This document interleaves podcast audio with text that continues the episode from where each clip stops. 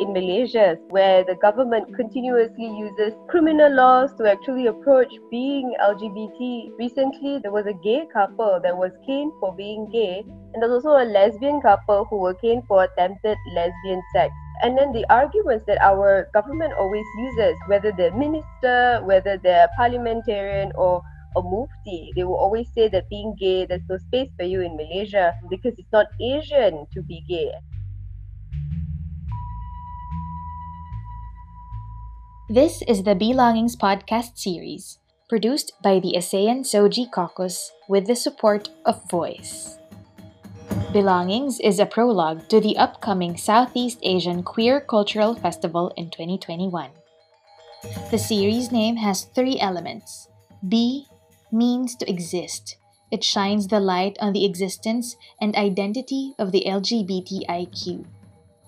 Longing is inspired by the word kerinduan in Bahasa Indonesia or Bahasa Melayu and pangungulila in Filipino.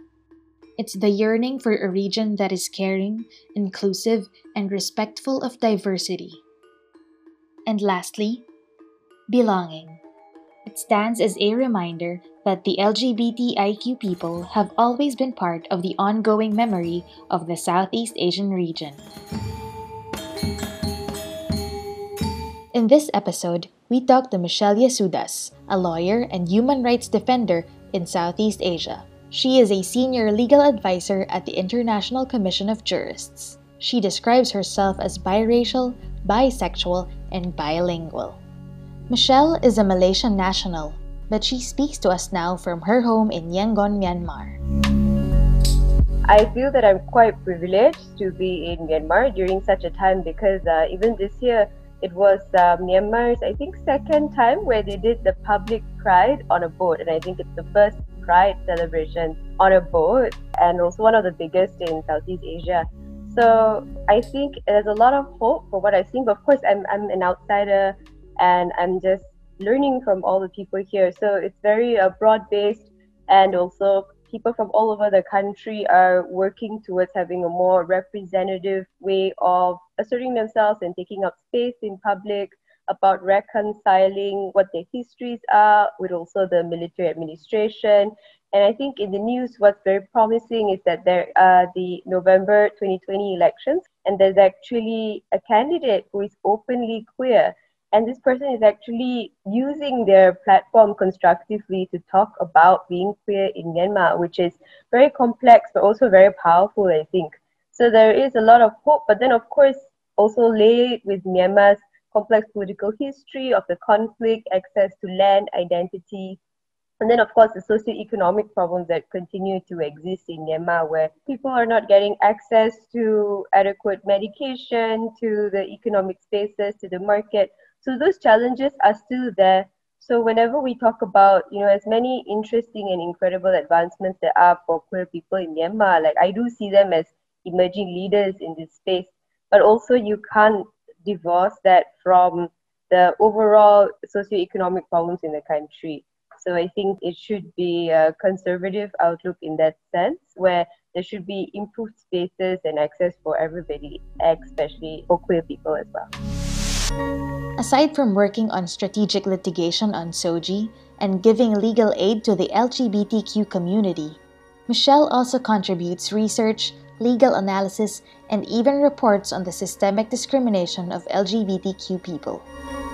I was approached by Queer Lapis, and I thought Queer Lapis is a Malaysian initiative where they've been trying to get access to different people to write about being queer in Malaysia and as well as Southeast Asia. So I basically was thinking about all the work that we've been doing in the International Commission of Jurists, where we have colleagues who work in India, colleagues who work in Pakistan, colleagues who work in Thailand, and so a lot of interesting developments have actually been happening in the space of Asia itself in the last few years. From courts, from the parliament, we also have Bhutan. And then well, I'm stuck in Malaysia specifically, where the government continuously uses criminal laws to actually approach being LGBT in Malaysia. Like recently, there was a gay couple that was caned for being gay, and there's also a lesbian couple who were caned for attempted lesbian sex. And these cases, I think some of them are still in court. And then the arguments that our government always uses, whether they're minister, whether they're parliamentarian or a mufti, they will always say that being gay, there's no space for you in Malaysia because it's not Asian to be gay. Especially with our former Prime Minister twice, Mahathir Mohamad, he always said Malaysia is quite Islamic, not a place for being gay. And he was also a big champion for Asian values. So I also just felt that this article was an important time to actually look at all the gains that were had in Asia because you also have Taiwan legalizing same sex marriage, and then you have Korea, you have uh, quite many countries with positive developments. So I felt that, especially for Malaysians, what might help our you know queer siblings and also activists and people who are working with us is to actually arm ourselves with knowledge and the fact that there's a lot of progressive jurisprudence happening in Asia based on Asian values. So then I thought to build on that to show that courts actually see it as a powerful tool to give people access to their rights that are already in treaties that countries have signed on to. Because you have the UN Convention, say on CEDAW, the elimination of all forms of discrimination against women, you have the ICCPR, all these different UN conventions. And once your country has signed on to it, your country already has a duty to protect rights of equality, non discrimination, privacy, all of those rights are already actually supposed to be part of your law. And then so whenever countries use the excuse of you being part of an Asian country, therefore they have the right to deny you your rights, that's absolutely incorrect. My piece was also to show that governments have a positive obligation to not exclude LGBT people from domestic frameworks of legal protection. A lot of the time, the people that are given the power and the privilege to frame what being Asian is you tend to look to people who are in the news, people with a lot of economic, social, and political power. And then, so when these specific people are the ones that are given access to the most powerful spaces in media, in the courts, in parliament, then the image of what being Asian starts to be formed by people who are not representing people in our countries. So we should start taking up spaces as people who are part of the grassroots, people who are activists. Everybody and anybody should be taking up spaces and then start to carve out the narratives for one another, for each other, to write ourselves in history, to write ourselves in futures as well. Because I think an important part I've been learning from the Black Lives Matter movement and then also Afrofuturism movement is that a very important part that we don't talk about is taking up space it's one issue that we all could help one another with better. But then it's also being able to actually imagine ourselves surviving in the future and also to take charge of where we were written out in the past. And then so when we start to take control over all these powers and then where our voices appear, like so I think this podcast is super important. It is then you start taking charge of your own narratives with people who have been fighting for this space with you. Because when you don't take up the spaces, then the spaces start being weaponized against you, as we are starting to see in all our countries. It's important for us to build counter narratives around the people who are in power and then also to start thinking about how we can assert ourselves and our humanity. Because a lot of the time, I think we've been playing a role. We'll let other people define what it is to be a citizen, what it is to be a person in our country. But the truth is, a lot of the time, the same problems occur when women allow men to legislate on our wombs on sexual reproductive health. A lot of the time, the people who are making the laws have no idea how the laws impact anybody except themselves. So that's why, to me, it is important for us all to start challenging the existing power structure. For Michelle, true belonging of the LGBTQ community begins with every individual how we become inclusive and how we are inclusive, it ends up to every single individual. For me, it's being conscious all the time in what we do, what we say, what we think, and then also how we relate to other people. I think it's always the act itself of challenging norms has to happen within ourselves. And then, you know, it's important to think about in the ASEAN context, I'm sure in every other country as well, is actually how we engage with the institutions that actually make these norms. And these are not only just the courts or the police, but also our parents, schools, the institution of the family, the institution of religion. And to a degree, actually, some of us do have access to these institutions. I understand also being queer, sometimes we distance from these institutions, but some of us, you know, still have ties with relatives, and sometimes these are the most homophobic people of all, the most transphobic people of all. And also, when you're in Malaysia, the way I feel that um, homophobia has actually been tapped into our subconscious is the fact that you know we have all these laws that criminalize same-sex sexual relations, but then it's also so stigmatized because we had a deputy prime minister, now MP, who has been charged for uh, unnatural sex twice and it was done in such an unsavory horrific public way. And then so a lot of young people the first time they've ever actually heard about same-sex sexual relations or homosexuality is from that sordid court case and also even me as a lawyer at the time like it was also a question of how much lawyers who were engaging with the case were actually engaging with the stigma around it. I think all of us could have done better because it's about the narrative that we're consciously shaping all the time.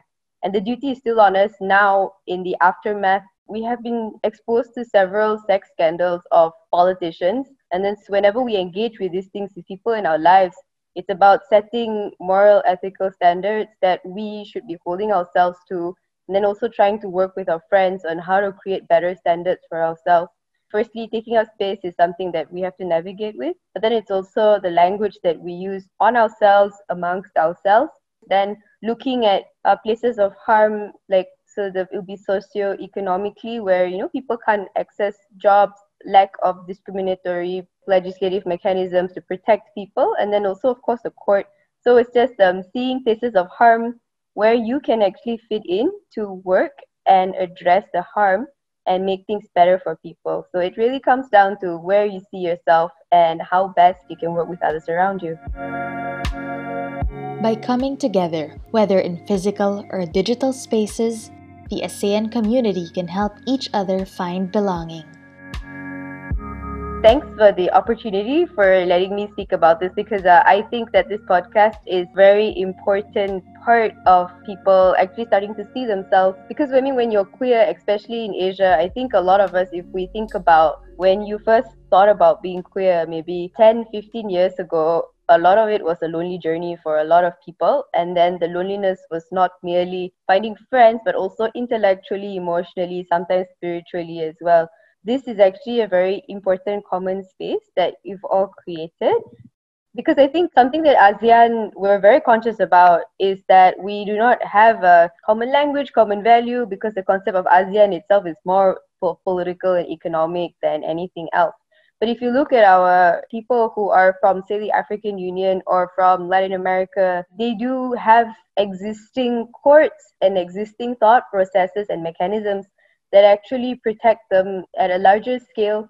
And so ASEAN, I understand that there's the ASEAN Declaration and then there's also the ICHR mechanisms, but it's important that we start engaging without any of these mechanisms. We're all trying to find our common history and also asserting ourselves in the present sometimes what is often left out is that we should also start thinking about ourselves existing, surviving, and thriving in the future. Because then, when we start to really fasten ourselves in future thinking, you know, in some sort of like ASEAN queer futurism framework, then we can really think about how will my actions impact another queer Malaysian in seven years from now, a hundred years from now it is that's when we really start feeling the duty of doing the work and not pushing it until the time which is better. Because in the malaysian context as well as perhaps indonesia people always like to use the word sabar like be patient you know your time will come. But the truth is if the time is not now the duty will then be passed on to someone else. So I, I'm very glad to be part of this common discussion and I hope to continue engaging all of you in this manner.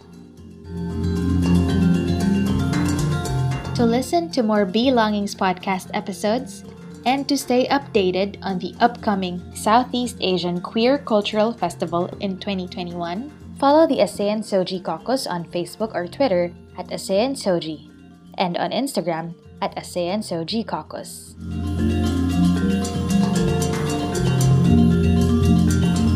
This podcast is released under a Creative Commons license.